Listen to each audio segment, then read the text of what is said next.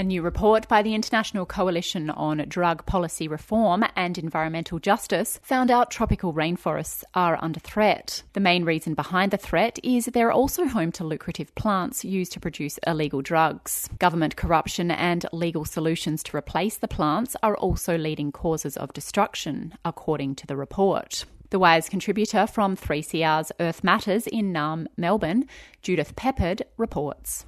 The International Coalition on Drug Policy Reform and Environmental Justice was set up in February 2023 to bring together people working in drug law reform and the environment movement to raise awareness of how drug prohibition damages the environment and to bring about policy change. Environment activist Clemmie James is the chair of the coalition around our planet, there are different areas that can capture more carbon than others. Even though the largest forests on our planet are in Russia and Canada, in terms of the forests that can suck in more carbon than others, they are our tropics. And those tropics follow the equatorial line. And the other thing that follows the equatorial line is the world's drug production um, movement.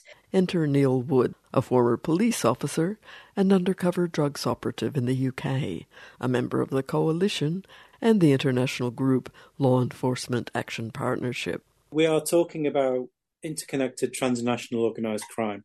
We're talking about some of the most powerful organisations on the planet, and they have connections to, to legitimate business, and legitimate politics. Neil Wood is looking at how illegal drugs fuel big business that is dangerous for the environment. He argues it is the prohibition of drugs that financially fuels the danger. Where we have a monopoly, that means that whoever runs that monopoly has a bigger share of the profit, and increased profits are always, always invested in corruption. Always, because that's the business model. So, by trying to deal with this by policing, we are constantly making the corruption more likely and accelerating it. It's much cheaper and cost effective to corrupt a government official or a government than it is a customs official or a border guard or a police officer. So, if you have more money, you corrupt higher up the pyramid. And that's what's happening. There are many examples around the world, but a really obvious example is that there used to be lots and lots of drug dealing gangs in Mexico, like most nations. But now they have three super cartels, and those super cartels have a bigger GDP than most West African countries. But why are these plants being grown in such environmentally sensitive areas? Put simply, the reasons they are pushed into these frontiers is because they're hiding the production and cultivation of these plants. It's not like growing tomatoes or corn. This can't be done out in the open. This can only be done hidden. And the best place to hide these are up mountains, in jungles, and in tropical rainforests. The world's annual climate conferences, or COPs, have attempted to put in place pledges to protect these most fragile of environments. But as Neil Wood suggests, corruption from the money earned from the illegal drugs trade is eroding the potential for protective good governance. The trouble is, many of these equatorial countries do not control their own backyard, which makes those signatures meaningless. For this climate crisis, this growing and accelerating climate crisis, the only way we have a chance to deal with this is if we have effective governance. But the trouble is, and this is probably, I would argue, the biggest problem that we've highlighted with this report, is that that governance in many areas has already completely been eroded, and with every passing month is being eroded further.